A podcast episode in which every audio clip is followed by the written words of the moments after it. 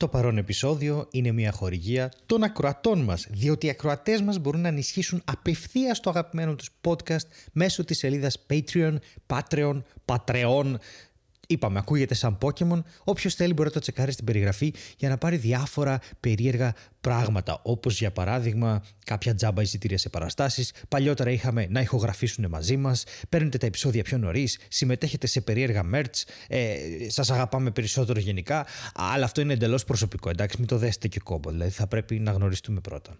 Patreon.com. Τσεκάρετε στην περιγραφή. Ναι. Λαϊκό τραγούδι το πουλί το βρίσκει ο χάρος στο φτερό ή κάτι τέτοιο. Το πουλί το βρίσκει ο χάρος στο φτερό. Ναι, δεν υπάρχει κάτι τέτοιο. Νομίζω υπάρχει. Αν αυτό δεν είναι διαφήμιση για προϊόντα με τα οποία αποφεύγεις τη στιτική της λειτουργία, δεν ξέρω τι είναι. Γιατί 8 η ώρα το πρωί πάλι ξεκινάμε με κάτι τέτοιο, γιατί είναι η τέταρτη σεζόν. Ωραία. Είναι, πάμε για ναι. τέταρτο χρόνο που συμβαίνει αυτό το podcast. Τέταρτο χρόνος επιτυχίας, όπως λένε στα θέατρα, ναι. Ε, ναι, και αυτή τη στιγμή. Καλημέρα, Πέος. Αυτό έχουμε κάνει πάλι. αυτό έχει συμβεί. Δεν νομίζω ότι έχουμε καλύψει το φάσμα. Δεν νομίζω ότι τρεις σεζόν ήταν αρκετές για να καλύψουμε το φάσμα των ε, Πέο jokes. Αχα, okay. Των okay. Πέο αστείων.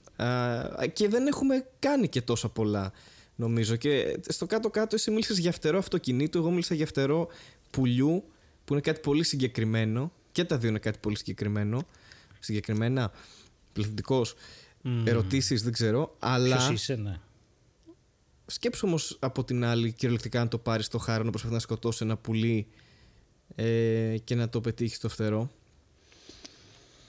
δεν το κάνει λίγο να υποφέρει παραπάνω από όσο θα έπρεπε. Δηλαδή, σκότωσε το κατευθείαν, ξέρω εγώ, από καρδιακό επεισόδιο, να πέσει κάτω. Τι το ταλαιπωρείς; Χτυπάς δηλαδή το ένα φτερό Βασικά τα πουλιά είναι σαν αεροπλάνα. Μπορούν να πετάξουν και με το ένα φτερό, πιστεύεις; Ή με τον ένα κινητήρα αντίστοιχα αεροπλάνα. Δεν ξέρω, δεν έχω ιδέα.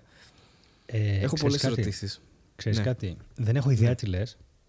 Okay. Και θα ήθελα να σταματήσεις. Όχι, ξέρεις. Για πάντα! Όχι, γιατί εγώ αυτό που νιώθω αυτή τη στιγμή είναι να πιέζω με χάρη μου. Πιέζω.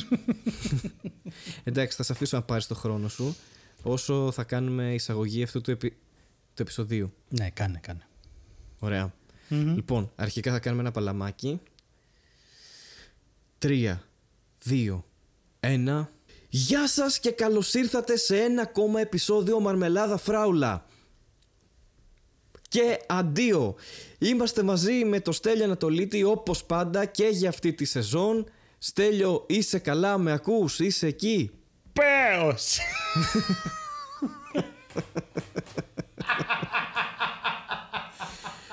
Εντάξει, είσαι καλά.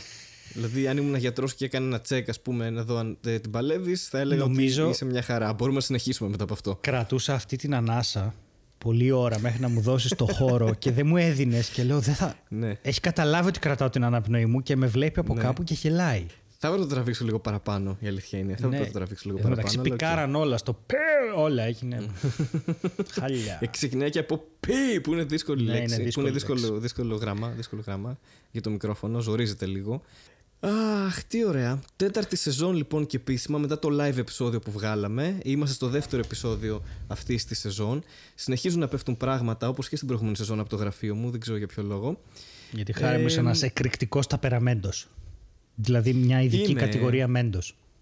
Είμαι. και συνεχίζουμε να κάνουμε τζάμπα διαφήμισης σε διάφορα πράγματα. Ε, με την ελπίδα ότι κάποιος χορηγός θα καταλάβει τη δύναμη αυτού του podcast. Ακριβώς. Και θα. Κάποια... Ξέρεις. Και θα, θα μας ε, κάνει χορήγηση. Άστο, ξέρεις Χορηγούμενους. Άστο, έτσι ναι. κι αλλιώς, να σου πω κάτι. Με αυτή την ευγλωτία που μόλις δείξαμε, ναι. δεν θα έρθει κανείς. Δηλαδή, άντε να έρθει καμιά τσίχλα τύπου καλύτερα να μασάς παρά να μιλάς, μέχρι εκεί. Τέτοια κατάσταση. Ναι, φαντάζεσαι. Ναι. Και να έχουμε ένα podcast που να μασάμε τσίχλες απλά για, για μία ώρα. ASMR τσίχλα. Ρε, να σου πω κάτι. ASMR τσίχλα. Ρε, έκανα ένα βίντεο. Εγώ γελάω τόσο πολύ τώρα με αυτό που έκανα, αλλά το έκανα εγώ, εντάξει. Και δεν ξέρω αν είναι τόσο αστείο, αλλά στο μυαλό μου είναι πάρα πολύ αστείο. Και δεν το λέω επειδή το έκανα εγώ. Δεν είναι ψωνίστικο. Ναι. Είναι ότι εγώ γελάω με, με το πώς είχα ανοίξει την κάμερα και διάβαζα ένα περίεργο ψεκό πράγμα ναι. το οποίο άρχισα να το διαβάζω ASMR και ήταν μια ακροδεξιά αλλά φιλοκομμουνιστική κάπως φάση δηλαδή πρώτο φασισμός το κάτι τέτοιο ας πούμε. Ναι, και έλεγε να απελευθερωθούμε από τα δεσμά της, το, του ιού και διάφορα τέτοια και είναι τελικά ναι. αυτό, αυτό το έγραψε ένας κύριος το έβαλε μέσα σε, μια, σε ένας σελοφάν, σε μια διαφάνεια το έκλεισε με, το έκλεισε με έκαψε τη διαφάνεια δεν είχε σελοτέιπ. το θυμάμαι. Ναι. ναι. Και το, το, το σφράγισε πρακτικά. Το σφράγισε, μπράβο. Ναι. ναι. Βουλοκαίρι όλο. Και το, το, ε, έχει, το έβαλε πάνω σε αυτοκίνητα. Ναι, σε αγνοώ πλήρως. Χαίρομαι. Για σένα όμως. Παράλληλα. Σε καμαρώνω.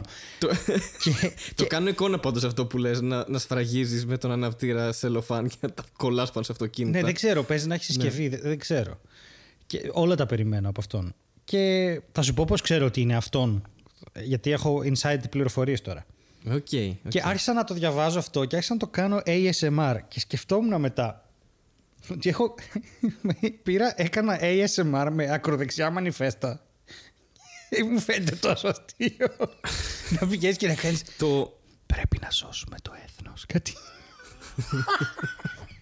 Μου φαίνεται ξεκαρδιστικά αστείο, δεν ξέρω γιατί. Το, το είδα το βίντεο, το είδα, ναι. Είναι όντως πάρα πολύ αστείο. Σε κάποιο σημείο κιόλας έκλεισες τελείως την εικόνα και απλά ε, έκανε ε, αυτό το πράγμα που λέγεται ASMR. Ε, ASMR, ASMR, αλλά να, να πω κάτι, εγώ ναι. να ρωτήσω κάτι, μιας ναι. και το ανέφερες. Πότε έγινε thing το ASMR, εγώ δεν έχω καταλάβει. Ε... Δηλαδή πάντα δεν υπήρχε ότι ψιθυρίζαμε. Πότε μπήκε αυτός ο όρος και αρχίζουν όλοι να μιλάνε για ASMR και. Το ASMR είναι όρος.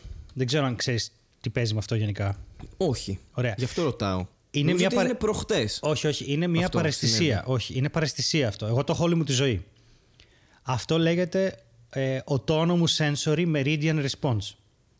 Και είναι όταν ακούς κάποιους συγκεκριμένους ήχους, νιώθεις μία μικρή χαρά. Σαν ναι. γαργαλιτό, σαν... Ε, Κάποιοι έχουν πει μπορεί να είναι και λίγο σεξουαλικό, τύπου οργασμικό, τύπου...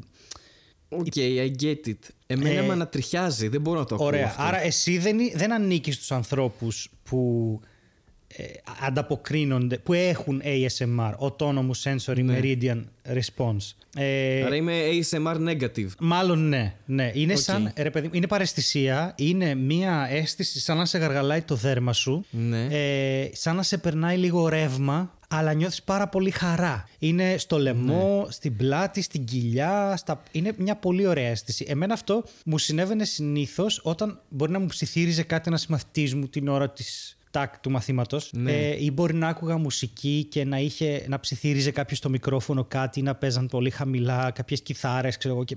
Είναι πολύ συγκεκριμένη η ήχη. Και είναι η ήχη όταν τσαλακώνεις χαρτιά ή όταν ναι. σου ψιθυρίζουν ή κάτι τέτοιο. Και αυτό με το YouTube ήταν θέμα χρόνου να συμβεί. Γιατί αυτό πρέπει να το προκαλέσει κάποιος άλλος κατά λάθος. Δηλαδή να έρθει να σου πει στο αυτή κάτι τύπου Χάρη, μα ακούς να σου πω, μπορείς να μου φέρεις εκείνο. Και μπορεί να σου συμβεί έτσι χωρίς να το θέλεις. ναι. Okay. και μπορεί να σου συμβεί. Οπότε τι κάνανε, βρήκανε τρόπο να φτιάχνουν τον ήχο και κάνανε στην ουσία όλους αυτούς τους θορύβους που τους προκαλούν ASMR. Έχει ας πούμε okay. ε, να τρίβεις μεταξύ τους, ας πούμε, πι, ε, να, να τρίβεις ε, ξύλο. Ό,τι και να πεις θα μου φαινόταν αστείο. Έχει ας πούμε. Μεταξύ τους ξύλα. Ναι, ένα από τα πρώτα ASMR που είδα. Γιατί; Ήταν ένας τύπος ο οποίος έκανε sculpting σαπούνι. Γιατί ακούγεται αυτό; Ναι, ναι, ακούγεται. ακούγεται. Οριακά βγάζει ήχο αυτό. Όχι, όχι, ακούγεται. Τα παίρνουν τα μικρόφωνα και βγάζουν τον ήχο έτσι. Και τέλος πάντων. Ναι, έχει γίνει thing από το 14 και μετά νομίζω full thing. Okay. Που κανάλια τώρα εκατομμύρια views. Ενημερώθηκα προχτές, οπότε οκ. Okay. Sorry για τους ASMR φίλους μας που είναι φαν αυτού του είδους, αλλά ναι, δεν, το, δεν είχα ιδέα. Okay. Ε... Να πω κάτι άλλο άσχετο. Mm-hmm.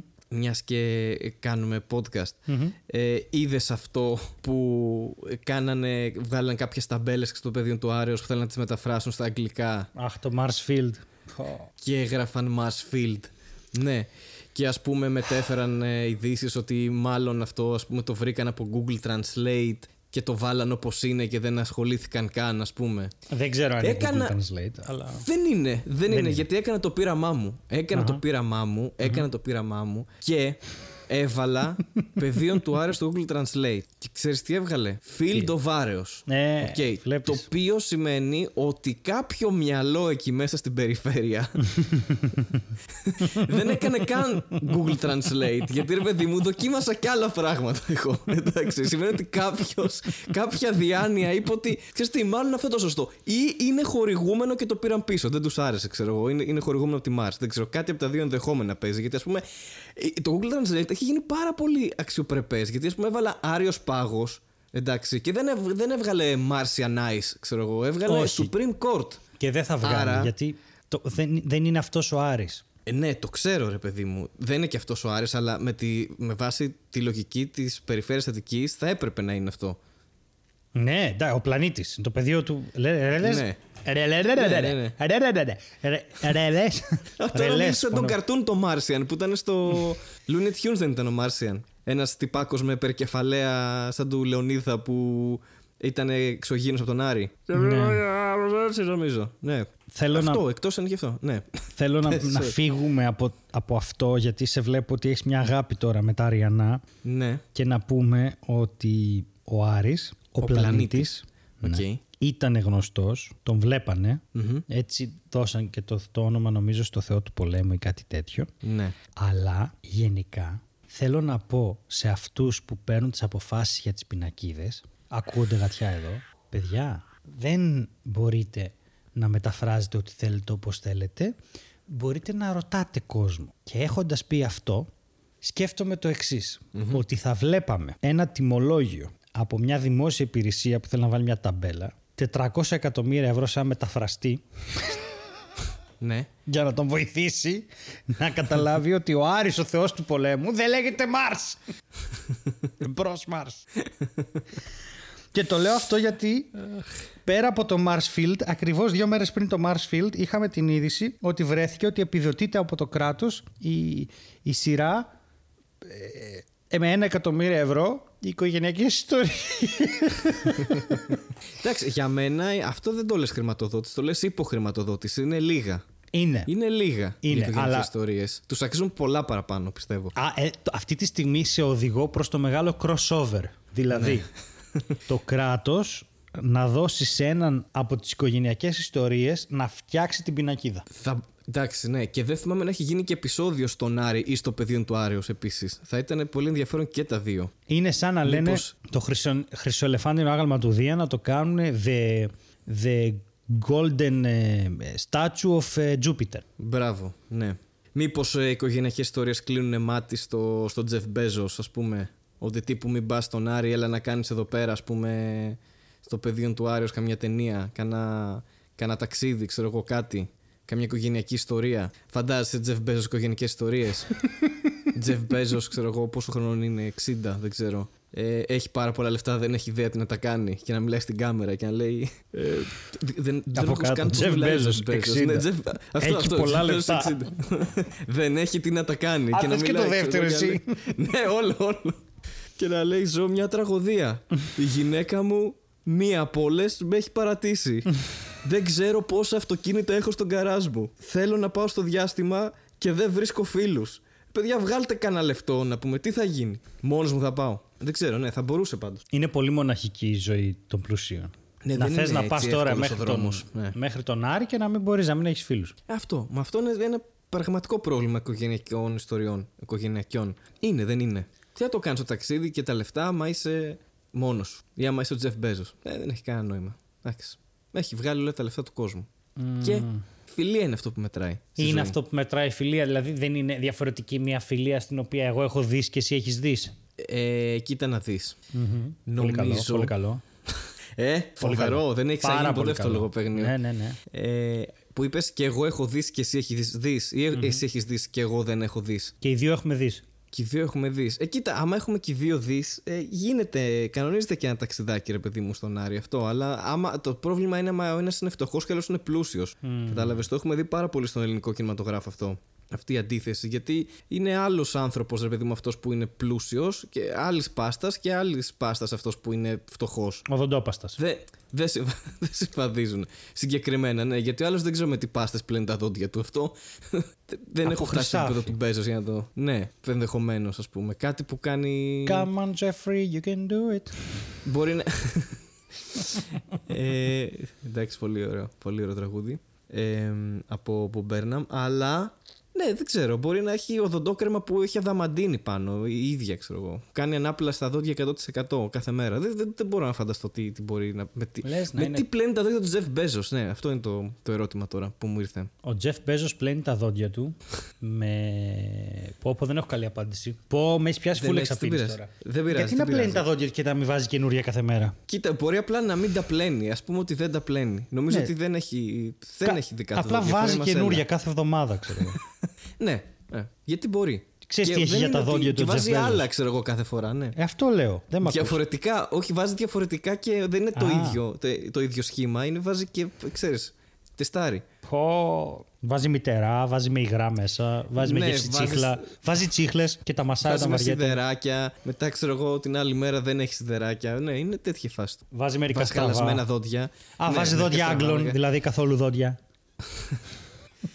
ναι, και καμιά φορά κάνει και το, ξέρεις, καθόλου δόντια. Στις πιο privé έτσι στιγμές του, νομίζω. Ω, γιατί το είπες αυτό. Γιατί; Ε, είσαι κακός. Όχι, ενώ σπίτι του που δεν βγαίνει έξω.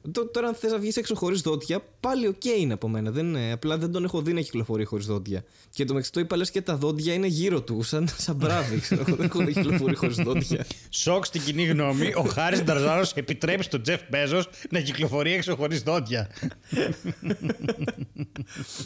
Και τώρα σκέφτηκα αυτή την ταινία με τη Whitney Houston και το Kevin Costner και να είναι το δόντι και να το σώσει από την τεριδόνα. Ξέρω να πάει η τεριδόνα να του κάνει κακό και να πέσει μπροστά το δόντι και να το σώσει. Πώς λέγονταν αυτή η ταινία με το. The Bodyguard. Μπράβο. Α, ναι, The Bodyguard. Και απλά στη ναι. θέση θα είναι, θα είναι το δόντι, ξέρω εγώ, θα τον σώσει, θα τον σώσει ζωή. I, I will always bodyguard you. Αχ, εντάξει, νομίζω ότι κάηκαν κάποια κεφαλικά κύτταρα με τις συχνότητες που έπιασα σίγουρα.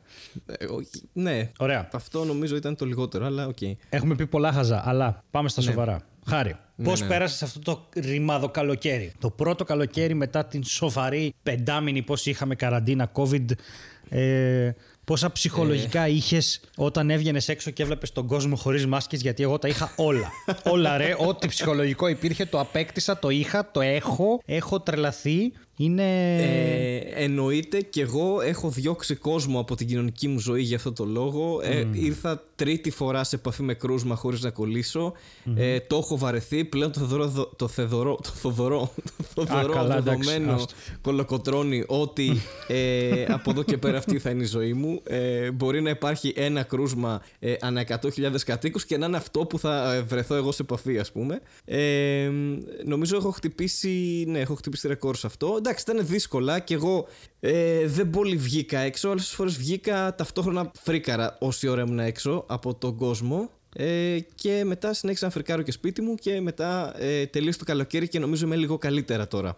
είμαι λίγο πιο καλά που ε, κλείστηκα μέσα πάλι. Μάλιστα. Ήταν ένα μέτριο καλοκαίρι ε, έως. Παίζανε χειρότερο και από το περσινό, δεν ξέρω πέρσι. Πολύ καλό. Κοίτα, δεις τι γινόταν. Είχαν όλος ο κόσμος το φόβο, οπότε δεν γινόταν αυτός ο κακός χαμός, κατάλαβες. Mm. Και είχαμε και πολύ λιγότερα κρούσματα επίσης. Φέτος είχαμε τα εκατονταπλάσια κρούσματα, χωρίς μέτρα πρακτικά, οπότε ήταν χειρότερα στο κεφάλι μου για μένα. Δεν ξέρω. Εγώ το καλοκαίρι αυτό που κατάλαβα και ήθελα να δω αν το κατάλαβες κι εσύ είναι ότι ο πλανήτης μας διώχνει. Δηλαδή ναι. Κάηκαν όλα. Όλα.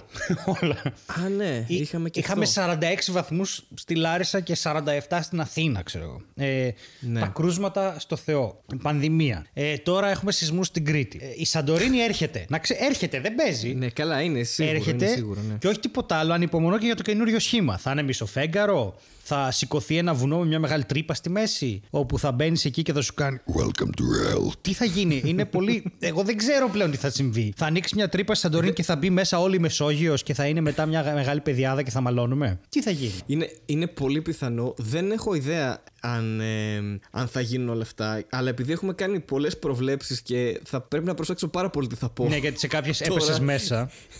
γιατί μπορεί να βγει αυτό. Αλλά ναι, άμα ξέρω εγώ πέσει κανένα κομίτη, ε, θα είμαι OK με αυτό. Αρκεί να είναι, ξέρεις, ακαριαίο, να μην ταλαιπωρηθούμε πολύ με φωτιές και τέτοια, ρε παιδί. δηλαδή, αν καταστραφεί ως πλανήτης. Θα ε, πέφτει ο, πλα... θα πέφτει ο κομίτης. Βασικά μετεωρίτης. Θα πέσει ο μετεωρίτης. Ο κομίτης ναι. θα περνάει, αλλά θα πέσει ο μετεωρίτης και θα διαφωνεί το 5% και θα λέει ότι είναι εξωγήινοι που έρχονται και δεν θα πιστεύει. και ένα 3% θα λέει δεν είναι εξωγήινη, είναι ο Σένα, ο οποίος αναστήθηκε και κάνει κολλιές στον ουρανό. θα, ε, θα φτάσουμε εκεί. Ωραία. Έτσι θέλω να πεθαίνουμε ε, διαφωνώντας, ξέρω εγώ, ε, και να τσακωνόμαστε ταυτόχρονα την ώρα που πεθαίνουμε. Δύο, σου δίνω ένα ποσοστό μισό τα εκατό του πλανήτη, το οποίο θα, θα δει τον μετεωρίτη και θα πάει να εμβολιαστεί. θα, προ, θα προλάβει, ναι. Ή την ώρα που πέφτει ο μετεωρίτης να, ξέρεις, να σκάσει και ένα ηφαίστειο και να να χυθεί παντού λάβα και να είναι, ξέρεις, να αποτυπωθούν όπως παλιές τοιχογραφίες άνθρωποι να τσακώνονται, ξέρω εγώ, σε φάση... Αυτό το, το, το, το τελευταίο δευτερόλεπτο πριν καταστραφεί ο ανθρώπινος πολιτισμός, ας πούμε, σε τέτοια φάση. Και μετά να μας βρει μια αμοιβάδα, ξέρω εγώ, μετά από ένα εκατομμύριο χρόνια και να γελάει. Λέει, Χα, κοίτα, τι κάνανε. Που τότε θα είναι πολύ εξελιγμένες αμοιβάδες. Κατάλαβες, θα είναι. Θα έχουν οικογενειακές ιστορίες, ας πούμε, σε τέτοια φάση. θα σου επιδοτεί το κράτος για να έχουν σειρές. Αμοιβάδα. Θα παίζουν, ναι. Έχει πάνω από ένα κύτταρο και τη θεωρούν ανώμαλη. Did you just assume my κύτταρο, ξέρω εγώ, πάτε καλά ρε. My complexity. ναι, μπορεί, μπορεί. δεν ξέρουμε πού οδηγούμαστε. Εντάξει, σίγουρα το έχουμε πει, το έχει πει ο Bill Bear, πρέπει να ρεώσουμε, αλλά ναι, τελικά το να το βιώνεις είναι άσχημο. δεν είναι τόσο ωραίο ή να ζεις με αυτό το άγχος, ας πούμε. Ε, ξέραμε από την αρχή. Εσύ και εσύ φεύγεις, να το ξέραμε κάπως. Να μην είναι τόσο, να κρατάει τόσο πολύ και να είναι τόσο, ξέρεις, επίπονο στην ψυχική υγεία του καθενός, ας πούμε. Ξέρεις, τι δεν μπορώ να ξεπεράσω. Σωματική. Ναι. Ακριβώς αυτό που λες είναι ότι μόλις τώρα άρχισα να συνηθίζω ότι δεν έχουμε απαραίτητα την κρίση που είχαμε το 12. Τώρα άρχισα να το συνηθίζω. Ναι. Τώρα άρχισε να πηγαίνει λίγο καλύτερα η δουλειά. Άρχισα να βρίσκω τα πατήματά μου και στην Αθήνα μετά από τέσσερα χρόνια πάω για πέμπτο και έχω πλέον ανθρώπους δίπλα μου, ξέρεις όλο αυτό το πράγμα και λέω Α, άντε ίσως, άντε, να, βλέπω και ο κόσμος πιο εύκολα πληρώνει το εισιτήριο, πιο εύκολα έρχεται στις παραστάσεις, βλέπω άντε ρε παιδί μου και τώρα έρχεται αυτό. Και είναι ρε παιδιά, μόλις σταμάτησα, σχεδόν σταμάτησα να ζω με ένα άγχος. Ε, γιατί πρέπει να προσθέσω ένα ακόμη; Είναι αυτό σαν να βλέπεις ένα φως στο τούνελ, ξέρω και μόλι πας να βγεις, να περάσει το τρένο κάθετα, ξέρω. Πα, πα, Πώς το λέει ο, ο Χέτφιλτ. then it comes to be. Πώς το λέει ο Χέτφιλτ. Στο, στο κομμάτι που. στον Olive Clover που το παρουσίασαν πρώτη φορά στο Metallica and Symphony, το νούμερο 1. Που λέει Then it comes to be that the soothing light at the end of your tunnel was just the freight train coming your way. Δηλαδή, τελικά καταλαβαίνεις ότι αυτό το ειρηνικό και απολαστικό φως που έβλεπες στο τέλος του τούνελ σου ήταν απλά ένα τρένο που ερχόταν κατά πάνω Αυτό ναι, ήταν προς την αντίθετη κατεύθυνση. Καλά τα είπε ο Τζέιμς, μια χαρά. Και θέλω να σημειωθεί, Χάρη, ότι δεν γκρινιάζω αυτή τη στιγμή.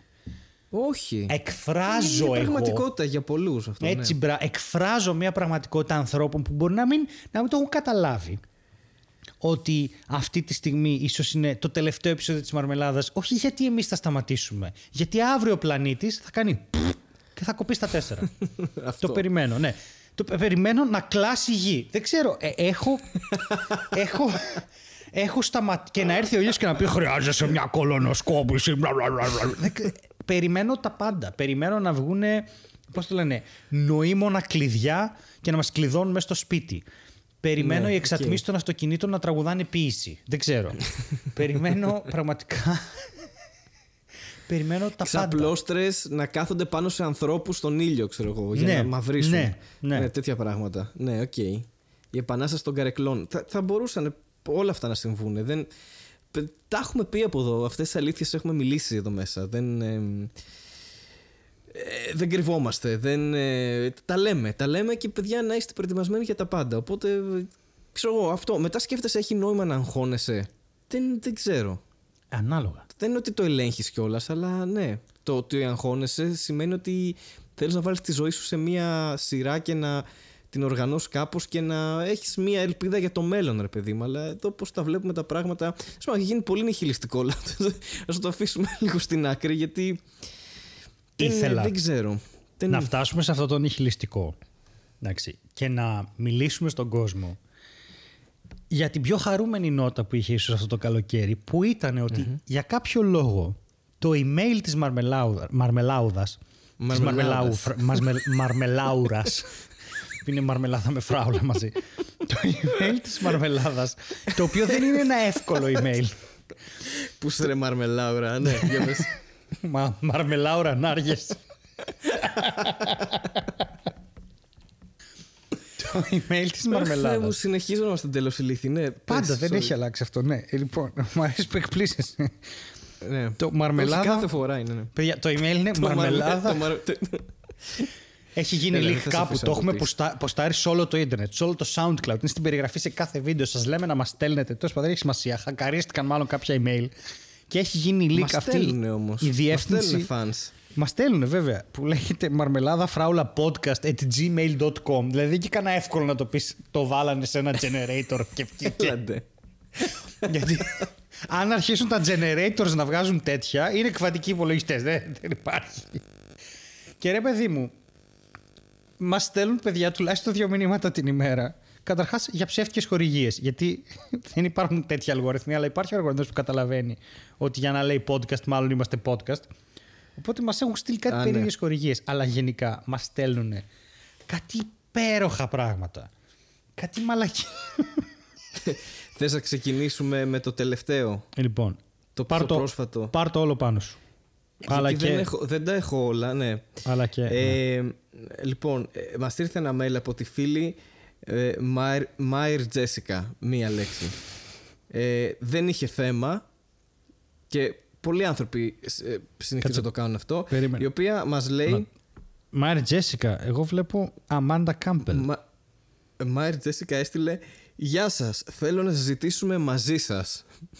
Ποια είναι η Μάιρ Τζέσικα, Γιατί δεν τη βλέπω; γιατί δεν υπάρχει καταρχάς. γιατί δεν, δεν είναι actual person, είναι κάποιο μποτάκι λογικά. αλλά είναι φαν της μαρμελάδας και μας έστειλε παρόλα αυτά να το δώσουμε έτσι. Και λέει κάτι που νοηματικά έχει ενδιαφέρον. Λέει γεια σας, μας χαιρετάει, μας λέει να είμαστε καλά. Θέλω να συζητήσουμε μαζί σας. Okay. Δηλαδή η Μάρι Τζέσικα δεν το έχει. Ε, δεν έχει λύσει μέσα της το πρόβλημα με τον πληθυντικό και τον ενικό, ας πούμε, ρε παιδί μου, καταλαβες; Οπότε θέλει να συζητήσουμε όλοι μαζί, αλλά και μαζί με εμάς. Καταλαβες; Δηλαδή να είμαστε εμείς και να συζητήσουμε και να έρθει και αυτοί και να συζητήσουν. Αυτό κατάλαβες. εσύ. όμως. Ναι.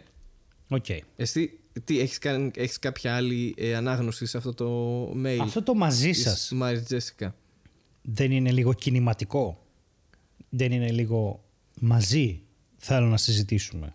Δηλαδή, δεν έχει σημασία τι συζήτηση θα κάνουμε. Κόμμα μαζί σας. Τύπου είμαι μαζί σας. Είμαι μαζί, μαζί σας. Θέλω να συζητήσουμε. μαζί. Όχι, ε. Ναι. Το παρα... Όχι, το Όλοι μαζί. Εντάξει, οκ. Okay. Εντάξει, okay. θα μπορούσε βέβαια. Θα μπορούσε. Να είναι λες ότι έπρεπε να βάλει ένα κόμμα εκεί. Και έτσι θα διορθωνόταν. Ξέρω εγώ. Για συνέχισε. Λοιπόν, έχω ένα πολύ ενδιαφέρον. Πέρα ότι έχουμε ε, κάνει subscription σε 158 διαφορετικά antivirus που δεν υπάρχουν έτσι, και μας ενημερώνουν κάθε φορά ότι το Norton TMPC Security ε, έχει ενεργοποιηθεί και όλα ok με την πληρωμή που, που κάναμε. Α, έχει αλλάξει Bitcoin. Ναι, δεν, το, δεν τα έχω διαβάσει όλα αυτά. Κάτσε. Θα, Η Τζέσικα σταματάει εκεί. Η Τζέσικα αυτό, πάρα πολύ απλή και λακωνική. Εκεί σταματάει. Α. Εγώ της απάντησα, της είπα ναι. Αυτό. Και τελείωσε εκεί. Οκ. Okay. Θέλεις. Ε, Πού θα πας τώρα, πες γιατί... μου, ναι. σε ποιο θα πάω; Εγώ θέλω να πάω στην Αμάντα Κάμπελ, γι' αυτό. Στην Αμάντα Κάμπελ, οκ. Okay. Ε, πήγαινε στην Αμάντα Κάμπελ και θα πάω εγώ λοιπόν. μετά σε μια άλλη φίλη. Έρχεται, παιδιά, ένα email το οποίο λέει Καλημέρα. Έτσι, δύο λέξεις. Και το ανοίγω τρεις μέρες πριν. Αυτό δεν είναι χαιρετισμός. είναι ένα fact απλά. ναι, ναι. Καλή για, μέρα. Για τη μέρα της. Μπορούσε να στείλει συνεφιασμένη Κυριακή. Μπορούσε να στείλει καλή Παναγιά κατευθείαν. Όχι πάλι τα callback με την καλή Παναγιά. Κάποιος έκανε drinking game και είπε κάθε φορά που Ναι, είναι ναι, το τέλειο, callback. Ε, εντάξει. αυτός τώρα δεν έχει συνέλθει μέχρι το επόμενο επεισόδιο. Ο- Ακόμα το, το κάνουμε χειρότερο. Το έχουμε και σε αυτό το επεισόδιο. Και τρέχει τώρα να βρει τσίπουρα. Λοιπόν, η Αμάντα Κάμπελ γράφει. Αφού μας έχει γράψει καλή μέρα και μας έχει ενημερώσει, τώρα λέει Good evening. I am represent Letasoft. Είναι δυνατόν. I am represent Letasoft. Εντάξει, υπάρχει ένας πλεονασμός εκεί, ναι. Δηλαδή. Μα λέει, είναι I am become death. Ναι, ναι, ναι, τέλειο, εντάξει. Άμα ξεκινούσε Good evening, I am become podcast. Είμαι σε φάση. Α, έχουμε. Ε, εκεί θα την πίστευα, ναι, εντάξει. Sentient γιατί έχει τη λέξη podcast. podcast μέσα. Ναι. Και μετά λέει We want pre-roll with our products in your videos on your YouTube. Reply if you are interested χωρίς καμία στίξη. Εντάξει, οκ. Προφανώς ε, ασχολείται ε, με, τα, με το YouTube, ε, μας έχει δει, της αρέσει η εκπομπή, έχει δει και τα βίντεό μας, που είναι, Ναι. έχει, δηλαδή έχει σημασία να δεις την εικόνα από τα βίντεο στο YouTube που ανεβάζουμε, τις μαρμελάδες. Ναι. Και είναι μια καλή απόφαση να, να της απαντήσουμε για να προωθήσει το, το προϊόν ναι. μας. Αυτό Κανένα πιστεύω, πρόβλημα. Περίμενε να δεις. Αυτό το email Ναι. Αφού έρχεται από ένα... είναι represent. I am represent hip hop. Αυτό το email έρχεται από την Αμάντα Κάμπελ, της οποίας η διεύθυνση είναι Teodosia Aharonova pr at WPPL. Ναι. Και Οκ. άμα Legit κάνω email μου reply, ακούγεται αυτό. ναι, ναι, άμα κάνω reply όμως, το email μου πάει στο support at letasoft.co Ναι. και γράφω letasoft στο Google. Και υπάρχει εταιρεία. Είναι Οκ. η letasoft.com και έχει Κάπου ένα, το τσίμπησε, ναι. ναι, έχει ένα πρόγραμμα το οποίο λέγεται Sound Booster. Η σελίδα είναι γραμμένη, θα στη στείλω τώρα, με Comic Sans. Τέλεια. οκ. Έχει να αναβαθμιστεί αυτό το πράγμα σαν interface από το 1997 περίπου. Το οποίο Άρα για το είναι ίντερνετ... I'm represent f- ε, since 97 ας πούμε, τέτοια φάση. Εντελώς. Και το email, το let, supportedlettersoft.com υπάρχει όντως. Αλλά αυτό που απαντάμε εμείς είναι το lettersoft.co. Οπότε αν βάλω Ναι. support at lettersoft.co live γίνονται αυτά παιδιά μπροστά σας. Πόσους ιούς πιστεύεις θα κολλήσουμε από αυτή τη διαδικασία που κάνουμε τώρα; Λοιπόν, υπάρχει Κοίτα, μια ναι. άλλη εταιρεία η lettersoft.co ναι. Μόλις έβαλα λοιπόν Ρε και φοβερό Πες μου τι μέσα γράφει I'm represent όταν Λοιπόν. πατάς μέσα στο site. Το lettersoft.com οδηγεί στο site που σου έστειλα. Το lettersoft.co οδηγεί σε ένα άλλο site. το οποίο είναι για YouTubers. Is this a redirect crossover episode? Ρε, και φαίνεται πραγματικά να είναι κάτι που έχει να κάνει με YouTubers και λέει promo materials for YouTubers. Contact us. Μήπως Τελικά όντως υπάρχει Αμάντα. Ρε, δεν ξέρω, εγώ έχω μπει στη διαδικασία να απαντήσω γιατί αυτοί πουλάνε ένα πρόγραμμα το οποίο έχει 20 δολάρια και στην ουσία παίρνει τον ήχο και τον κάνει maximize. Ναι. Και φ- αν είναι Δεν απάτη, ξέρω. είναι φοβερά καλωστημένη για να ψάξεις να τα βρεις όλα αυτά κτλ. κτλ.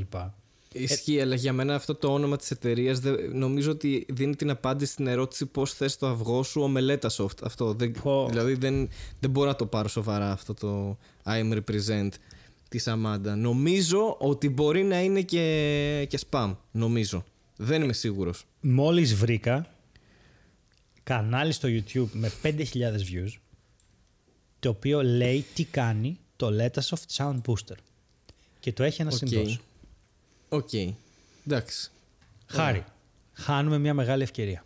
Είναι μια μεγάλη ευκαιρία. Ίσως θα το ξανακοιτάξουμε. Αλλά εγώ θέλω να σε πάω σε ένα σίγουρα ε, mail ε, fan της μαρμελάδας που δεν είναι spam, εντάξει είναι από την Αν Σασμάλχαν, Σμάλχαν, Αν Σμάλχαν, οκ. Ε, και γράφει το εξής. Το θέμα του mail είναι Γεια με κεφαλαία. Γεια. Μας χαιρετάει επιλυτικά. Οκ. Και πρόσεξε πώς συνεχίζει.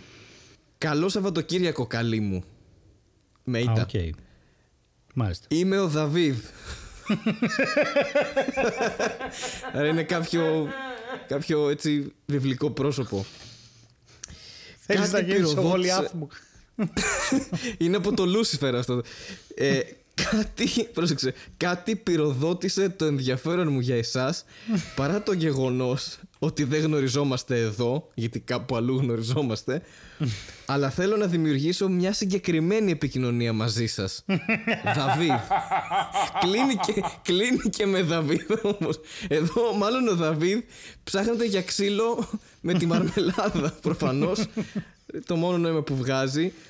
Γιατί είναι ωραίο γιατί ε, σου έρχεται από Αν Σμάλχαν και λες οκ, μπορεί να είναι γυναικείο όνομα, μπορεί να είναι αντρικό, εντάξει δεν ξέρουμε. Αλλά σου λέει ότι είμαι ο Δαβίδ, σου λέει γεια στο θέμα και λέει καλό Σαββατοκύριακο καλή μου και ξέρεις ότι όλοι έχουμε πει καλό Σαββατοκύριακο ε, όταν ξεκινάμε μια κουβέντα ή ένα mail. Δεν το λέμε στο τέλος, ας πούμε, όταν αποχαιρετάμε κάποιον. Είναι που δεν ξεκινάς εσύ, ας πούμε, είναι Σάββατο και λες. Καλό Σαββατοκύριακο. Συγγνώμη που σα ενοχλώ. Άρα ξέρεις ότι δεν είναι spam και γράφει καλό Σαββατοκύριακο καλή μου. Ξέρει ότι είμαστε θηλυκοί. Η μαρμελάδα. Ναι, Καταλαβέ. Και λέει Είμαι ο Δαβίδ. Ευθύς. Πάρτο, έτσι με λένε. Κάτι πυροδότησε το ενδιαφέρον μου για εσάς παρά το γεγονός ότι δεν γνωριζόμαστε εδώ. Τώρα αυτό το εδώ με προβληματίζει. Δεν ξέρω, είναι σε αυτόν τον κόσμο, σε αυτό το σύμπαν, σε αυτό το. Το εδώ λίγο. Γιατί μπορεί να γνωριζόμαστε κάπου αλλού με τον Δαβίδ και να μην είχαμε ιδέα ότι γνωριζόμασταν. Πω. Πάντως θέλει να δημιουργήσει μια συγκεκριμένη επικοινωνία μαζί μας. Δεν θέλει να τα λέμε γενικά, ας πούμε, ή αόριστα. θέλει μια, μια, μια δημιουργία συγκεκριμένης επικοινωνίας. Δηλαδή, ας πούμε, να μιλάμε από WhatsApp. Ξέρω εγώ, κατάλαβες. Δεν θέλει να μιλάμε τώρα. Α, αυτό καταλαβαίνεις εσύ ως συγκεκριμένη επικοινωνία. Εσύ τι, τι, τι, τι καταλαβαίνεις; Τύπου chaturbate. Α, ok. Okay. Τύπου... Ε, δεν έχω μπει στα άδυτα του ίντερνετ τόσο Θέλω... βαθιά για να ξέρω. Δεν είναι πολύ συγκεκριμένη επικοινωνία dick pics. Ναι. Δηλαδή, random. Το θα μου στέλνεις... Πολύ συγκεκριμένη. Ναι, θα μου στέλνεις μία κάθε μέρα και θα απαντάω κι εγώ με μία κάθε μέρα. Ή με δύο κάθε μέρα. Ναι. Να είναι δυσανάλογο, ξέρω εγώ. Ναι, γιατί να είναι πολύ συγκεκριμένη η επικοινωνία. Ok. Okay. Ή να μιλάμε με τέτοιο. Με αυτό το που φτιάχναμε τα πλαστικά ποτηράκια με, τη, με την κλωστή στη μέση. Είναι πολύ συγκεκριμένη Α, ναι, το ποτηράκι, ρε. Έχεις δίκιο. Θέλω να μιλάμε μια προβληματική επικοινωνία. Δεν ξέρω. Πάντως... Πώς, ε... πώς είναι μια επικοινωνία συγκεκριμένη αλλά όχι προσβλητική; Δηλαδή πότε θα έλεγες εσύ αυτή τη φράση; «Η επικοινωνία μας ήταν πολύ συγκεκριμένη». Ακριβώς έτσι. Η επικοινωνία ήταν συγκεκριμένη. Ε, αν σε έπαιρνα, σου έλεγα καλό Σαββατοκύριακο. και μου το κλείνες. και μου έλεγες και εσύ, ξέρω εγώ, ok, okay, ξέρω κάτι τέτοιο. και απλά συμφωνούσα. Θα, θα ήταν πολύ συγκεκριμένη επικοινωνία. Κάτι ξέραμε από πριν, ας πούμε. Δηλαδή και δεν υπο, υποθεί κάτι άλλο. Ρε παιδί μου, πώς θα. Αναρωτιέμαι, ρε παιδί μου τώρα, πώς ακριβώς Έχω, έχω απορίες ε... τύπου... Αν σου έρθει πραγματικά ένα μήνυμα τέτοιο είδους, αλλά από άνθρωπο που ξέρεις. Ναι. Δηλαδή Όπως ο Δαβίδ, για παράδειγμα, ναι. Ε, ναι, που είναι γνωστός φίλος μας, ο Δαβίδ, τον έχουμε φέρει Μα και στο είναι ο Δαβίδ, είναι αυτός. Γιατί η... Πώς το πω ρε γάμο το. Ας πούμε είσαι μια φορά ε... σε συζήτηση με ένα χορηγό και σου ναι. λέει θέλω μια Θέλω μια πολύ συγκεκριμένη. Και σου λέει Καλό Σαββατοκύριακο. Καλή μου. αυτό. Ξεκινάει όλα τα email έτσι. Μιλάς μια μεγάλη εταιρεία, δεν παίρνει μόνο όνομα. Α, πάρ την Ανατολή της ΑΕ, ωραία, που έχει προϊόντα που σέβεσαι. Και σ' αρέσουν. προϊόντα που τα χρησιμοποιείς κάθε μέρα. Γάλα Ανατολίτη, ας πούμε. Ναι, γάλα, γάνα, ναι, γάλα Ανατολίτη. Γάνα, ναι. Και σου στέλνει ξανά μήνυμα. Καλό Σαββατοκύριακο, καλή μου. και βλέπεις ότι είναι full legit. Να ξεκινάς έτσι. Και ε, καλό Σαββατοκύριακο, καλή μου. Τι θα γίνει με τα τιμολόγια και συνέχισε ρετάσο, σου έχω πει. Είμαι ο Χάρης και ο Στέλιος. Δεν υπάρχει γυναίκα εδώ και αυτό σου λέει, απαντά έξω, είμαι ο Δαβίδ. Τάσο δεν είσαι ο Δαβίδ. Είσαι ο Τάσος από το λογιστήριο. Εντάξει, επίσης, εμένα... Αυτό που με κέρδισε στο Δαβίδ είναι ότι είναι άμεσο, συστήθηκε και κατευθείαν Βασικά η, φράση κάτι πυροδότησε το ενδιαφέρον. η λέξη πυροδότησε είναι πάρα πολύ βαριά. Ειδικά αν τη λες λογιστή, ξέρω εγώ εσύ. Φαντάζεσαι. Κάτι πυροδότησε το ενδιαφέρον να ρωτήσω για τα έσοδα και τα έξοδα του μήνα, ξέρω εγώ. αν μου στείλει μήνυμα ο λογιστής μου. Στέλιο. Το τελευταίο σου τιμολόγιο πυροδότησε το ενδιαφέρον μου. Αλλάζω λογιστή αύριο. Είμαι βαθύ. Ε, ναι, και επίσης μπορείς να μηνθείς. Γιατί εδώ ο, ο Δαβίδ μας διδάσκει και τρόπους για να μπορούμε να μηνθούμε. Δηλαδή, Ζητάς από τον Τάσο το τιμολόγιο ή τα έσοδα έξοδα, δεν τα έχει έτοιμα και σου λέει ε, Ναι, αλλά θέλω να δημιουργήσω μια συγκεκριμένη επικοινωνία μαζί ναι. σας. Δεν είχαμε πει για τα τιμολόγια σήμερα, ας πούμε. δεν είχαμε πει για τα έσοδα έξοδα. Είχαμε πει για μια συγκεκριμένη επικοινωνία. Όπως να πούμε, ας πούμε, καλό Σαββατοκύριακο. Δεν είχαμε πει κάτι για τιμολόγια εδώ. Ωχ, Θεέ μου. Νομίζω μάθαμε πάρα πολλά από αυτή την τέχνικη του φίλου του podcast μας Δαβίδ. Θέλω να. Χωρίς επίθετο αυτό. Ότι... Μα είναι ο Δαβίδ. είναι ο Είναι, ο, είναι αυτός. Είναι ένας. Τον ξέρουμε από τη μυθολογία. Παλιά διαθήκη. Δεν ξέρω που τον ξέρουμε τον Δαβίδ. Έλατε, δεν ξέρω. Ναι, ναι, και εγώ το είπα λίγο random. Ποια, τι είναι Δαβίδ. Δαβίδ. Δαβίδ και Γολιάθ. Πρέπει να είναι κάτι από βίβλο. Όχι. Δαβίδ και Γολιάθ. Πάντως είναι ένας χαρακτήρας που δεν έπαιξε στο Λούσιφερ. Αυτό, αυτό ξέρω. Α, ναι, ναι. Αλφα τέτοιο είναι. Εντάξει, παλαιά διαθήκη. Φιλιστέος γίγαντας ήταν ο Γολιάθ και είχε 2,5 μέτρα ύψους. Και ο Δαβίδ ε, είναι, ο Δαβίδ είναι βιβλική εξέχουσα. Η Wikipedia γράφει αποτελεί εξέχουσα βιβλική προσωπικότητα. Ο όρος εξέχουσα κάτι πυροδότησε μέσα μου. Με Δαβίδ. Σίγουρα θα έχεις μια πολύ συγκεκριμένη επικοινωνία. Γιατί; ο Δαβίδ ήταν Εβραίος, γεννήθηκε στη Βιθλέμ, αλλά ήταν ο 8ο γιος του Ιεσέ από τη φυλή του Ιούδα, γιου του Οβίδ, γιου της Ρουθ και του Βόζ. Τα ξέραμε όλα αυτά. Τα οποία όλα για να τα πεις πρέπει να τα πεις πολύ συγκεκριμένα γιατί μπορεί να τον προσβάλλεις. Γι' αυτό λέει απλά Είμαι ο Δαβίδ. Δεν μπορεί να λέει όλα αυτό από πίσω. Και, και σου λέω ξεκινάει και κλείνει κυκλικά γιατί λέει Είμαι ο Δαβίδ, λέει για την επικοινωνία τη συγκεκριμένη και κλείνει πάλι Δαβίδ. Ούτε oh, kind regards, ούτε τίποτα, ξέρω εγώ αυτό. Δεν θέλεις και kind regards. Εδώ ξεκινάει με το. Πώς δεν είπε, πώς έχετε; Καλημέρα, πώς έχετε; Άβα, δε παπέ. Πυροδοτήθηκα πάντως, αυτό έχει σημασία.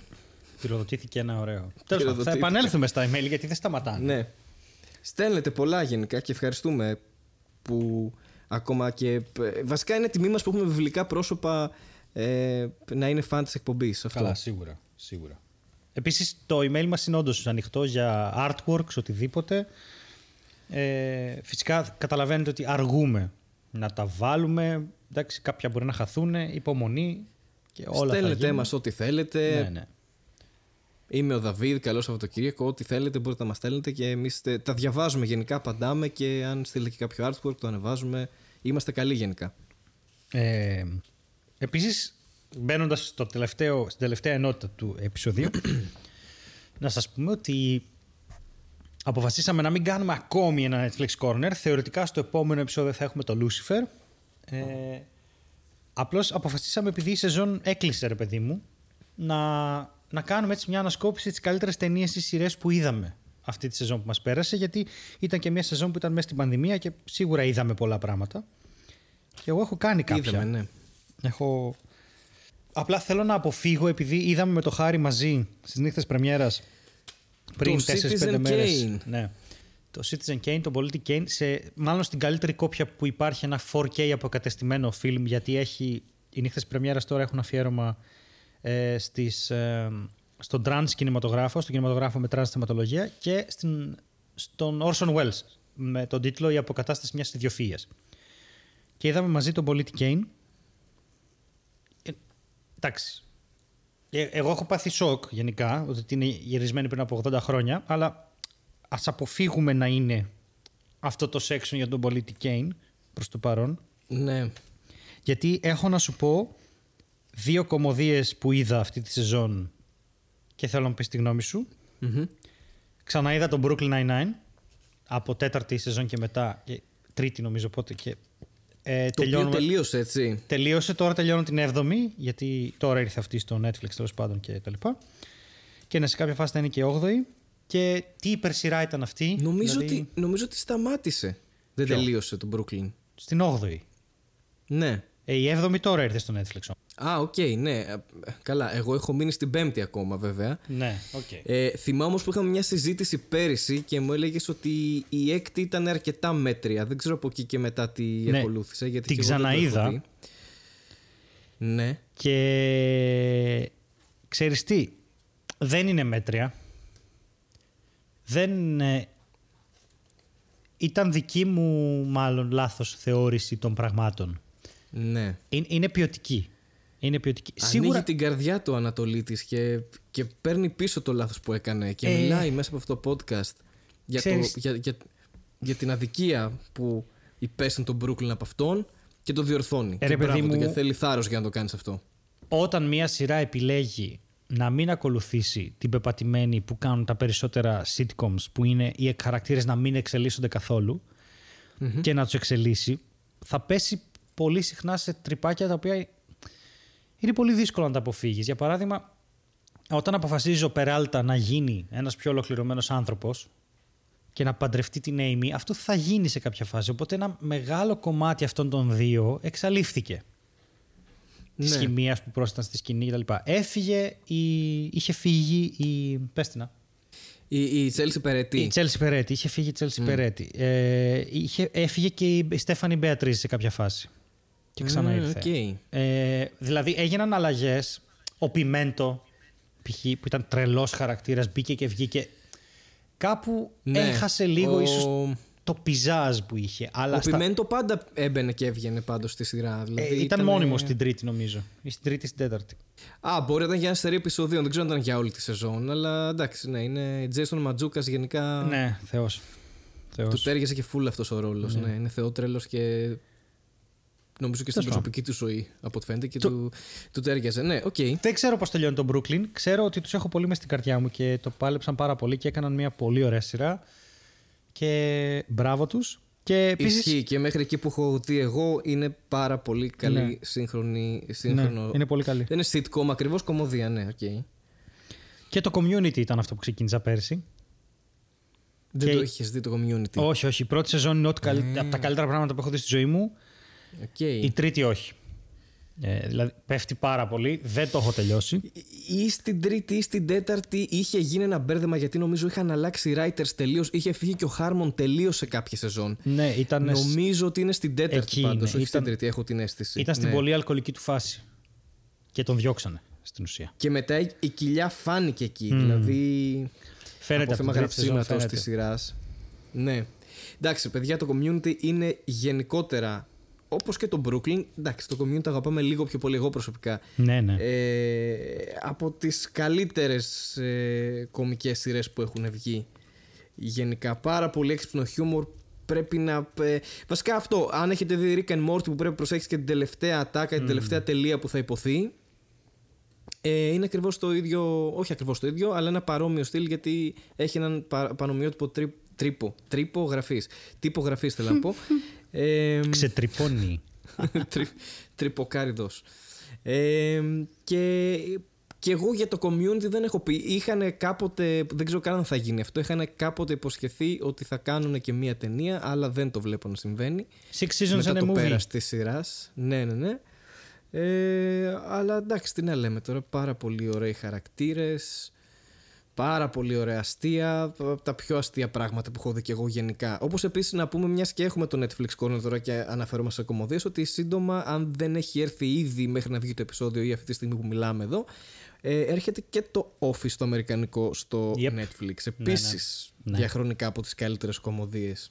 Η Βρετανική ή η Αγγλική; Ή η Για μένα, ε, ε, ε, ξέρεις ότι σε αυτό λίγο τα χνότα μας ταιριάζουν και ότι η Βρετανική κομμωδία είναι ένα τσικ παραπάνω. Μ' αρέσει ρε παιδί μου πάρα πολύ. Ε, και το original το Office το, το ξεχωρίζω γιατί είδα αυτό πρώτο. Και μου, με είχαν παροτρύνει να δω το αμερικανικό και μου είπαν ρε παιδί μου ότι εντάξει. Ε, δες το είναι έπος η σειρά ρε παιδί μου και τα λοιπά. Και έλεγα τώρα μα την έκανε ο Τζερβές, την έκλεισε σε δύο σεζόν, αποκλείται να είναι καλύτερο. Και όντως δεν θα πω ότι είναι καλύτερο, θα πω ότι είναι τουλάχιστον εφάμιλο. Και αυτό είναι λίγο υποκειμενικό. Δηλαδή, θυμάμαι ότι είδα την πρώτη σεζόν και, και μου ξένησε γιατί όντως πήγα να κάνουν μια κακή αντιγραφή του αγγλικου Αλλά μετά από τη δεύτερη και μετά νομίζω ότι απογειώνει τη Είναι πάρα πολύ καλή. Δηλαδή, και η 9 σεζόν που κράτησε που φαντάζουν wow. πολλές και για κομμωδία. Είναι πάρα πολλές, Είναι ε. Πάρα, είναι πάρα πολλές, αλλά ε, τα αστεία, ρε παιδί μου, είναι αρκετά υψηλού επίπεδου μέχρι το τέλος. Δηλαδή, That's what she said, ας πούμε, κατάφερε να βγάζουν κάποια catchphrases που τα έχουμε χρησιμοποιήσει κι εμείς εδώ πέρα. Και, όπως και από το, και από το Brooklyn. Καλά, το ναι. Title of Your Sex Tape, που εντάξει, είναι κλασική μορφή αστείου, αλλά από το Office, ας πούμε, νομίζω έγινε αρκετά γνωστό αυτό το, το πράγμα. Και, και γενικότερα είναι όντως, δηλαδή και εγώ εκτίμησα και τον Καρέλ που τον είχα λίγο και αυτόν σαν το Σεφερλί, ας πούμε, της ναι, ε, ναι. Αμερικής. Ήταν πάρα πολύ καλός σε αυτό που έκανε στο Office και έκαναν άλλο πράγμα από το αγγλικό. Οπότε είναι λίγο σαν διαφορετικά. Μετά που προσαρμόστηκε πιο πολύ στην Αμερικανικότητα ναι, της όλης φάσης, έστρωσε πάρα πολύ καλά και έγινε κάτι άλλο μετά. Ναι. Πρέπει να τα δεις και τα δύο για να καταλάβεις. Να τα... Για να καταλάβεις τη διαφορά. Άμα δεν θες, mm. Ε, βλέπεις το ένα ή το άλλο. Είναι εξίσου πάρα πολύ καλά. Mm. Νομίζω το Αμερικανικό πάντως θα φέρει το Netflix. Δεν ξέρω αν θα φέρει του Τζερβέ. Ναι, ok. Okay. είναι άλλο η. Και μάλιστα υπήρχε και ένα crossover επεισόδιο που είχε βρεθεί ο χαρακτήρας του Τζερβέ στο Αμερικανικό και ο χαρακτήρας του Καρέλ, ξέρω εγώ, σε ένα σανσέρ για ε, μια σκηνή δύο λεπτών. Υπήρξε ένα crossover εκεί, το θυμάμαι. Ναι. Ε, είναι άλλο στυλ η αγγλική κομμωδία και άλλος στην Αμερικανική το έχουμε αναλύσει ενδεχομένως και σε αυτό το podcast. Καλά, σίγουρα, ναι. Σίγουρα. Είναι άλλο το στυλ. Και όντως, ρε παιδί μου, και, και ειδικά η δική μας κομική σκηνή, η στανταπική εννοώ, είναι πιο πολύ προς το αμερικανικό είδος χιούμορ ή stand-up. Ε, το, το αγγλικό είναι λίγο διαφορετικό, λίγο πιο ιδιαίτερο θεωρώ. Είναι λίγο πιο πολύ hit and miss για το ελληνικό κοινό, αλλά εμένα μου αρέσει. Το, είναι, είναι πολύ πιο ε, άβολο, πολύ πιο blunt, πολύ πιο απότομο. Δεν ξέρω πώς θα το πω το αγγλικό. Είναι κάποια πράγματα που λες αποκλείεται το είπε αυτό ας πούμε υπάρχουν μέσα στο αγγλικό το office. Είναι πιο φλεγματικό αυτό. Εντάξει. Αυτό. Ναι, ισχύει. Ε, ε, συνεχίζω. Ναι. Βεβαίως. Σειρά που με εντυπωσίασε στο Netflix, Ginny and Georgia. Μου άρεσε πάρα πολύ. Ε, περιμένω οπωσδήποτε τη δεύτερη σεζόν. Και πολύ γρήγορα κάποιες από τις ταινίες που είδα και με, μου άρεσαν πάρα πολύ. Ε, I am not your negro, βασισμένο στο βιβλίο του Baldwin. Ε, στο, στο, σε φεστιβάλ και αυτό. Ε, ε είδα ε, John Cassavetes για πρώτη φορά και okay. τρελάθηκα με την ταινία A Woman Under the Influence ή μια γυναίκα εξομολογείται mm-hmm. εκπληκτικές ερμηνείες. Από μόνο ότι ο Κασαβέτης ε, ήρθε σε απόλυτη κόντρα με το Actor Studio γιατί πίστευε ότι δεν ξέρουν να βγάλουν κάποιες ερμηνείες από ηθοποιούς και το θεωρούσε hack όλο αυτό με αποκορύφωμα να τον καλέσουν στο Actor Studio ενώ αυτός είχε ήδη εφεύρει μια δική του μέθοδο ηθοποιίας την οποία και εφάρμοζε και στην ταινία A Woman Under the Influence μιλάμε για 100% ρεαλισμό, είναι άψογος και πήγε με, τον, με τον τύπο που διδάσκανε μαζί αυτή τη θεωρία. Ωραία. Πήγε στο Actor Studio για audition και τι έγινε. Τους είπε παίξτε μας ένα κείμενο και αυτοί κάναν full 100% αυτοσχεδιασμό. Ο τύπος που εφήβρε το Actor Studio, δεν θυμάμαι το όνομα, τώρα έχω κολλήσει, κάτσε γιατί το μυαλό μου πετάει. Εκεί πέρα στο Actor Studio, αν δεν κάνω λάθος, έχουν full Stanislavski. Δηλαδή. Ε, που δεν είναι ακριβώς ρεαλισμός, είναι άλλο πράγμα. Ο, δεν, όχι, δεν είναι αυτό. Ε, δε, ε, είναι πολύ μπερδεμένο. Τέλος πάντων, θα σου πω. Ε, ας μην πούμε τώρα Στανισλάβσκι και Γκροτόφσκι και τέτοια. Ε, Περίμενε, είναι ο Δαβίδ. Ναι, περίμενε. Όχι, δεν είμαι ο Δαβίδ, θα σου πω. ε, λοιπόν, περίμενε. Ναι, είναι, είναι Στανισλάβσκι πάρα πολύ ε, και λίγο Γκροτόφσκι τέλος πάντων. Και το. και υπάρχει και διαφορά και ο Στανισλάβσκι. Ε, είναι δύο. Δεν θυμάμαι τώρα. Είναι, ας πούμε είναι το σύστημα και η μέθοδος. Έχει δύο διαφορετικά. Που πάλι μεταξύ τους είναι άλλο Γενικά, πράγμα. Αν... Αλλά πας να διαβάσεις τα βιβλία του Στανισλάβσκι είναι λίγο σαν να διαβάζεις ε, τον Λακάν του θεάτρου. Ε, δεν βγάζει πολύ άκρη. Είναι ό,τι να είναι. Είναι δύσκολα. Είναι πάρα πολύ δύσκολα να καταλάβεις. Καλά, καλά, σίγουρα. Και εγώ, καλά, κάνεις, εγώ ας πούμε δεν ηθοποιώ, αλλά από αυτά που έχω διαβάσει, ρε παιδί μου, είναι άλλο το ρεαλισμός αυτό που λες. Αυτός έκανε μια δική του, ένα δικό του δόγμα και μια σχολή πούμε, από μόνος τους σε αυτή την ταινία. Και άλλο αυτό που έχουν μάθει στο Actor Studio τέλος πάντων. Αυτό. Ε, όχι το. Έχει... Το αποτέλεσμα είναι πολύ ρεαλιστικό. Αυτό. Α, okay. ε, και είχε κάνει Τέλος πάντων, στην ταινία που σου λέω παίζει Gina Rowlands ε, και πήρε, ε, πήρε nomination για τον καλύτερο σκηνοθέτη στο Woman Under the Influence. Ε, είναι πολύ καλή ταινία. Και αυτός είναι πάρα πολύ καλός ηθοποιός. Αλλά άστο αυτό τώρα. Λοιπόν, αυτός ε, με τη μέθοδο είχε θέμα. Ε, the Method. Ε, ε, του Lee Strasberg. Το Strasberg. Εκεί ήταν το, το πρόβλημά μου. Με το, okay. Lee, με το Lee Strasberg έχει το πρόβλημα, όχι με το Στανισλαυσκικό τέτοιο. Ε, και τέλος πάντων πήγε, έκανε τον αυτοσχεδιασμό και τον δέχτηκαν στο Actor Studio και τους έφτυσε γιατί είπε καλά, εσύ τώρα θα με κρίνεις ως ηθοποιό και νομίζω ότι σου έπαιξα κείμενο, ενώ εγώ αυτοσχεδίαζα με τον άλλον με τη δική μου μέθοδο. Δεν είσαι σε καμία περίπτωση σε θέση να καταλάβεις την ηθοποιία και τι όχι και έφυγε. Μάλιστα, ok. Okay. Το οποίο το θεωρώ μια από αυτές τις τρελές ιστορίες, ρε παιδί μου.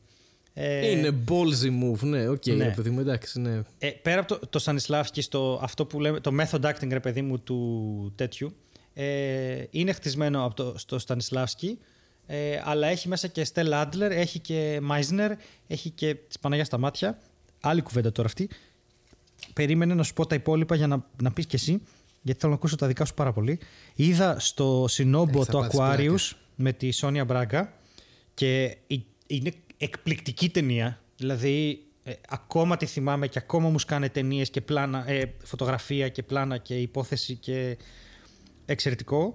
Είδα το του Werner Herzog, το Οικογενειακή Ευτυχία ΑΕ, Family Romance LLC. Πάρα πολύ καλό και αυτό, το οποίο είναι γυρισμένο ε, με ερασιτέχνες, δεν έχει ηθοποιούς μέσα.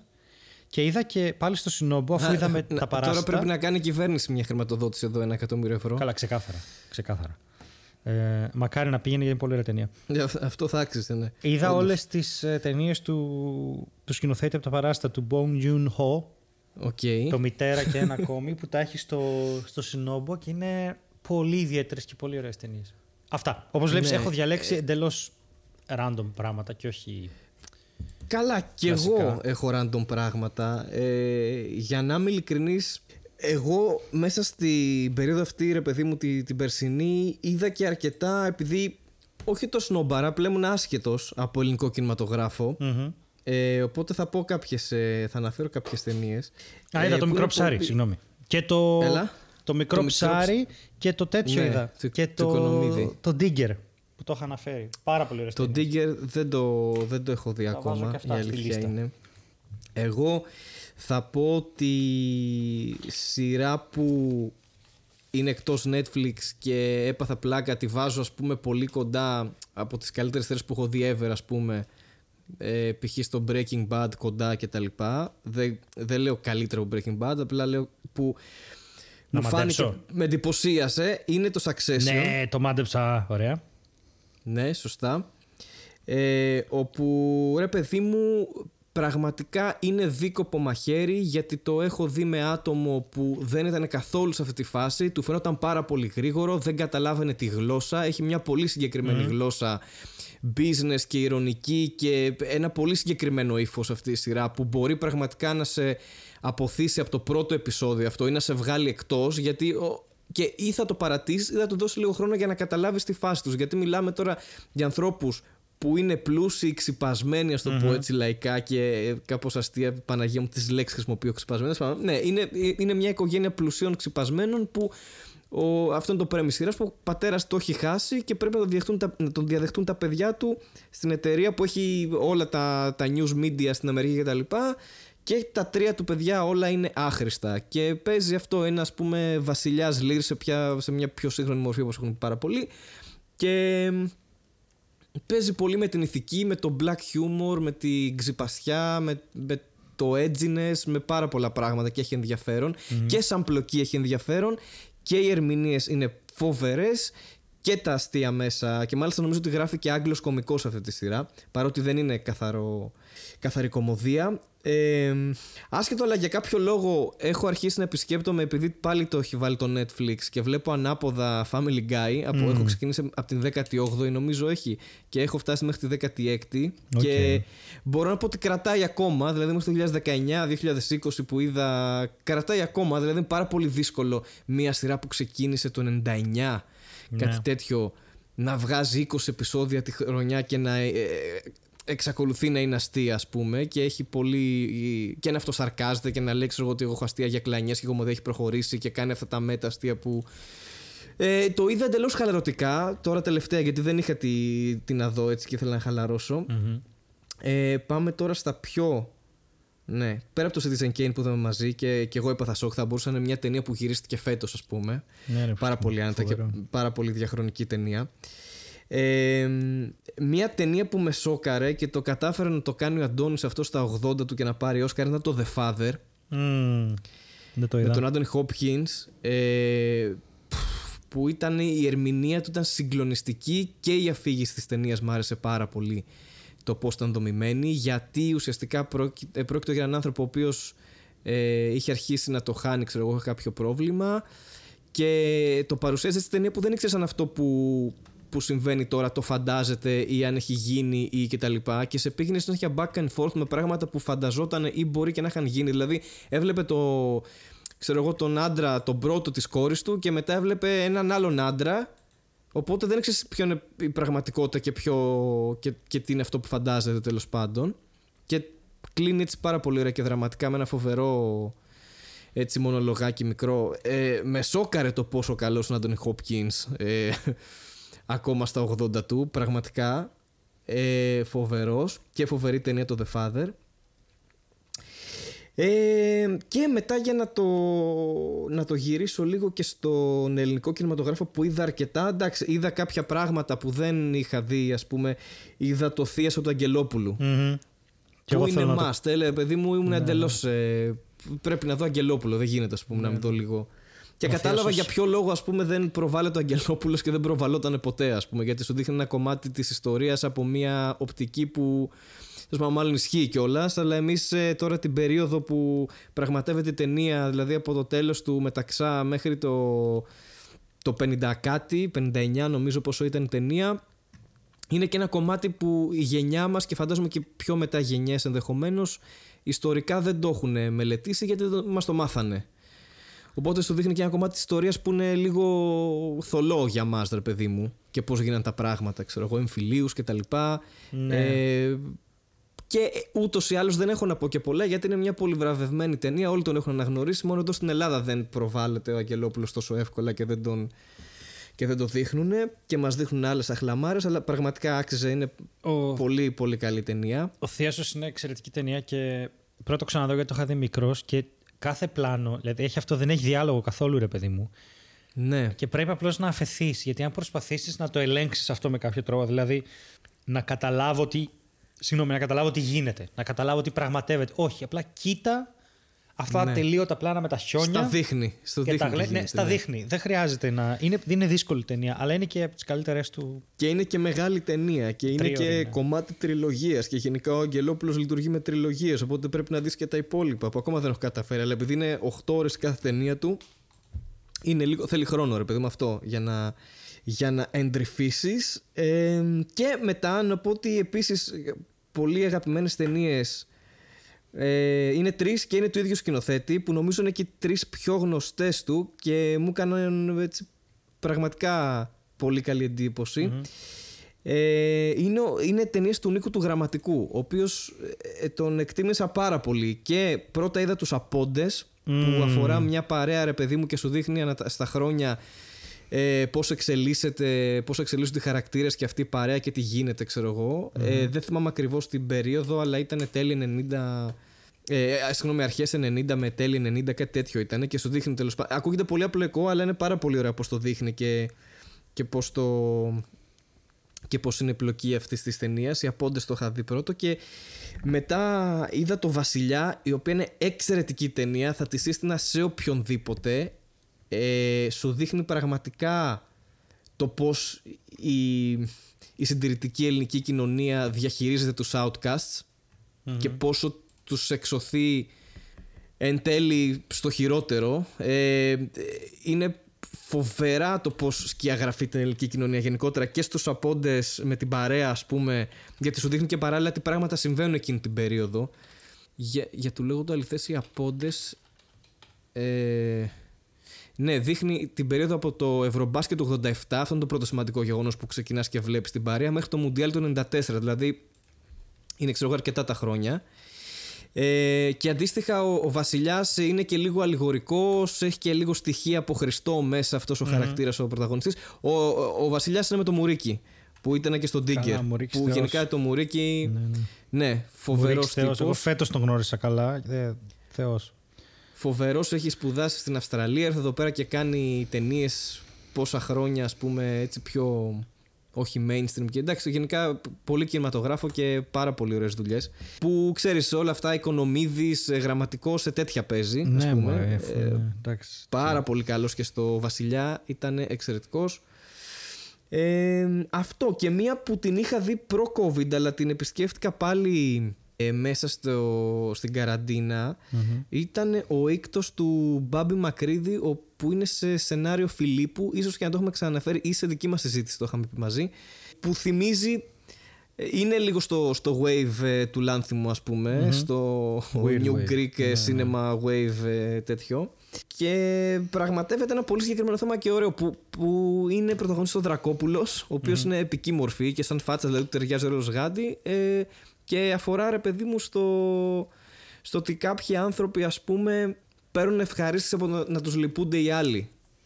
Δηλαδή ξεκινάει με το πρέμισο ότι η γυναίκα του έχει κάποιο ατύχημα και κοντεύει να πεθάνει αλλά τελικά το twist είναι ότι η γυναίκα τελικά ζει αλλά αυτό συνεχίζει να ζει σαν να έχει πεθάνει η γυναίκα του. Ναι, και το ναι, λέει, ναι. ξέρω εγώ, στο μπακάλι, στο μανάβι κτλ. Και, και εξελίσσεται σουρεάλ και λανθιμικά με πολύ άσχημο τρόπο γενικότερα μετά αυτό το, αυτός ο χαρακτήρας. Ναι, εντάξει, λίγο μαύρη ταινία, αλλά μου άρεσε πάρα πολύ αισθητική και, και έχει αυτό το, το κλασικό λανθιμικό παίξιμο, το deadpan τελείως και είχε, είχε πολύ ενδιαφέρον και μου άρεσε και το, και το τέλος της ταινίας. Ε, αυτά οπότε, ναι, ε, είδα πολύ ελληνικό κινηματογράφο που... Μπράβο δεν τον είχα γνωρίσει αρκετά και θέλω ακόμα να. Και έχω ακόμα να δω πάρα πολλά, ναι. Αλλά καλό ελληνικό κινηματογράφο, ξέρεις, όχι το σούλελα ξανά, ας πούμε αυτό. Οπότε. Κάπως έτσι τα πέρασα εγώ. Κάτι τέτοια έβλεπα γενικά. Ωραία. Λοιπόν, εγώ θα τα βάλω όλα αυτά στο, σε μια λίστα IMDb κάτω στην περιγραφή. Okay. Γιατί έχουμε κάνει δουλίτσα φέτος. Ναι, και όποιος θέλει, ρε παιδί μου, τα βλέπει, μας γράφει, μας λέει. Αν θέλετε να μας προτείνετε, εννοείται, είμαστε ανοιχτοί σε όλα αυτά. Φέτος γενικά. Εννοείται. Θα... Στείλτε προτάσεις, στείλτε mail. Μη στέλνει ναι. μόνο Δαβίδ συνέχεια, ναι. Ναι, είναι λίγο πρόβλημα αυτό. Γιατί, ρε παιδί μου, θα. Φέτος, μάλλον έτσι όπως είναι ο χρόνος μας, θα σχολιάζουμε περισσότερο ταινίες και αν μπορούμε να βλέπουμε και σειρές, έτσι εκεί προς τα Χριστούγεννα ή κάτι τέτοιο, ή mini series ή ντοκιμαντέρ. Δηλαδή και εμείς θέλουμε λίγο να να πάμε λίγο παραπέρα ή κάποιο Επίσης, επειδή είπες ντοκιμαντέρ και πολύ σύγχρονο του Αυγερόπουλου το, το Παρόντες. Ε, εξαιρετικό ντοκιμαντέρ. Το Παρόντες. Α, ναι, το είδα το Παρόντες. Και όταν είπες Απόντες, ναι, σκεφτόμαι ναι, ναι, το Παρόντες. Μισό, περίμενε. Έλα. Ποια; Είπα Απόντες. Α, ναι, το I May Destroy You. Πω, πω, το ξέχασα αυτό, ρε. Πρέπει να μπει και αυτό. Sorry. Βάλ το τώρα στο τέλος, έτσι. I, I May Destroy, destroy you, παιδιά. Εκπληκτική σειρά. Δεν είναι για, είναι για γερό στο μάχη. Ε, wow, δηλαδή σε αφήνει. Ναι, ναι. ναι. Οπωσδήποτε. Ναι. Τέλεια. Οπότε τι έλεγα, έλεγα αυτό, ότι θα προσπαθήσουμε ρε παιδί μου όσο μπορούμε ε, να δούμε έτσι, να διαφοροποιηθούμε, να δούμε έτσι πράγματα, να φύγουμε λίγο ρε παιδί μου από τα, τα συνηθισμένα. να ανοίξουμε. Ξέρω εγώ. Year of diversity που είπαμε. Επόμενο επεισόδιο Lucifer. Αυτό. Ναι, αυτό. λοιπόν, πάμε. Λοιπόν. λοιπόν, ευχαριστούμε πάρα πολύ που μας ακούσατε και σε αυτό το επεισόδιο. Ελπίζουμε να φτάσατε μέχρι εδώ. Και σε αυτό το review, recap, ε, οτιδήποτε ταινιών που είδαμε όλη αυτή τη, την περίοδο. Ευχόμαστε να είστε καλά. Στέλιο, πάρ' το από εδώ και κλείσει το όπως θέλεις. Σας περιμένω όλους στις παραστάσεις Happy. Ε, ευχαριστούμε πάρα πολύ τους ε, Patreons και θα τα πούμε. Ξέρω εγώ. Φαντάζομαι. Τα θα σας έχω, κάπου. θα έχω βάλει χάρη να ξέρεις, θα βάλω χορηγούμενοι, ότι το χορηγώ εγώ για να πω για το tour. Και το... Αυτό θα κάνω. Πάντως, ε, Γεια... καλό Σαββατοκύριακο, Δαβίδ. Γεια σου μαμά, γεια, γεια.